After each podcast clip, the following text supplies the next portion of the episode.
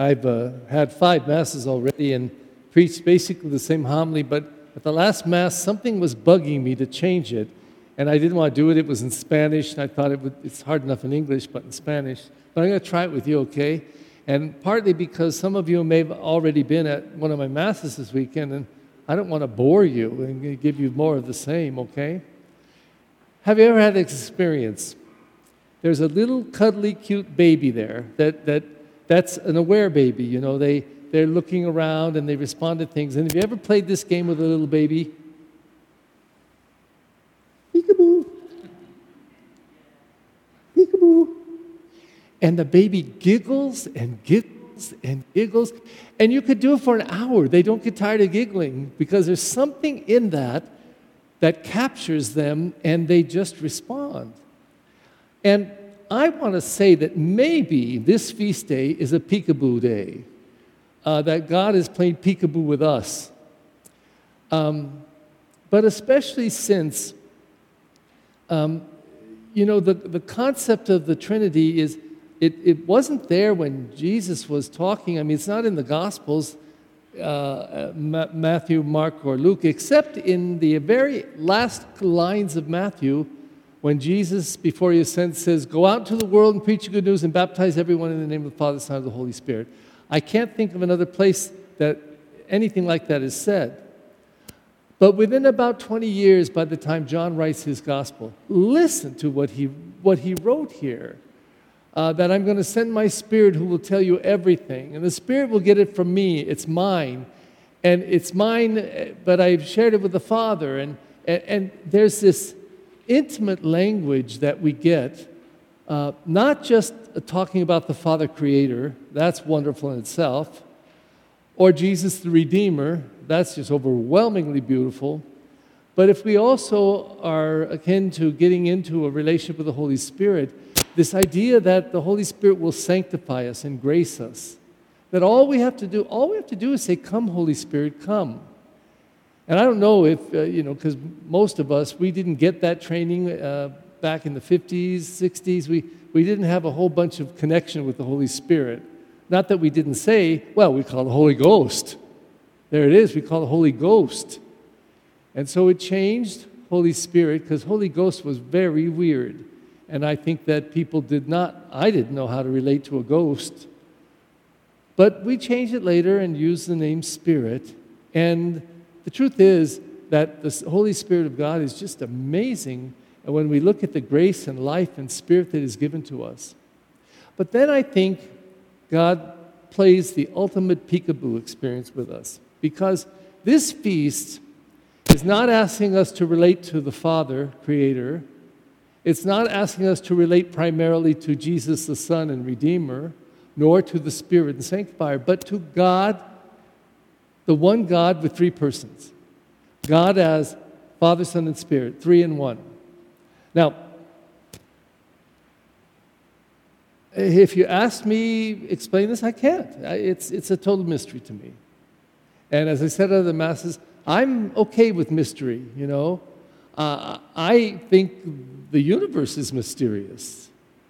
As I said, I think I said it to you at your last Mass. I think the fact that, I'll demonstrate it again, if I walk over into this, I, I felt the heat the moment I walked into the sunlight.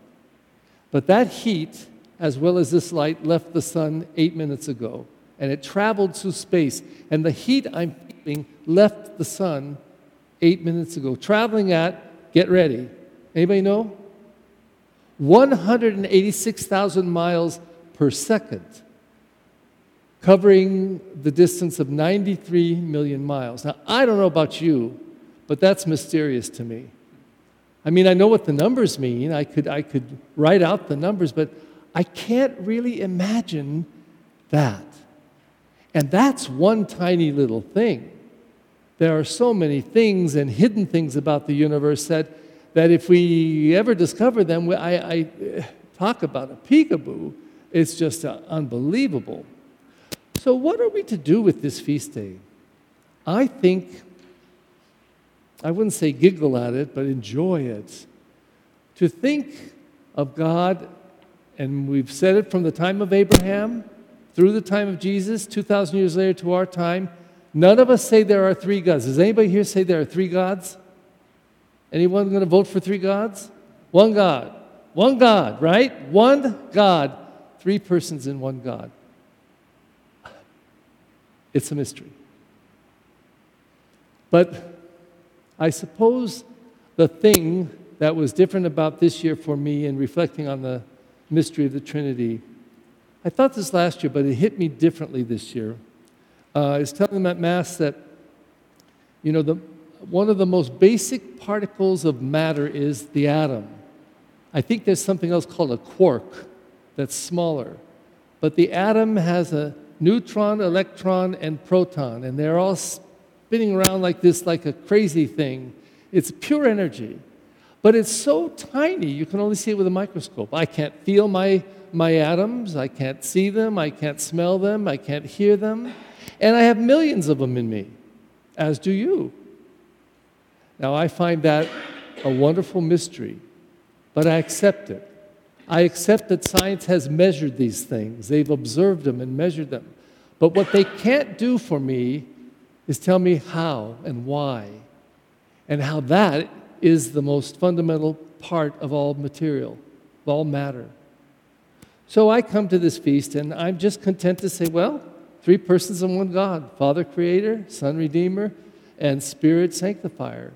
And I have some kind of a, a very beautiful relationship with each of those persons, and yet this is God. And the, the, the, the, the, the piece that I grabbed hold of this year was to look at God as Father, Son, and Spirit in the relationship that they have that is described in John today.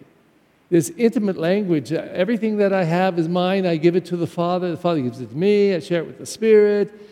And God is presented to us as a communion of love a community of love Father, Son, and Spirit, all in love with each other and sharing that love equally at all times.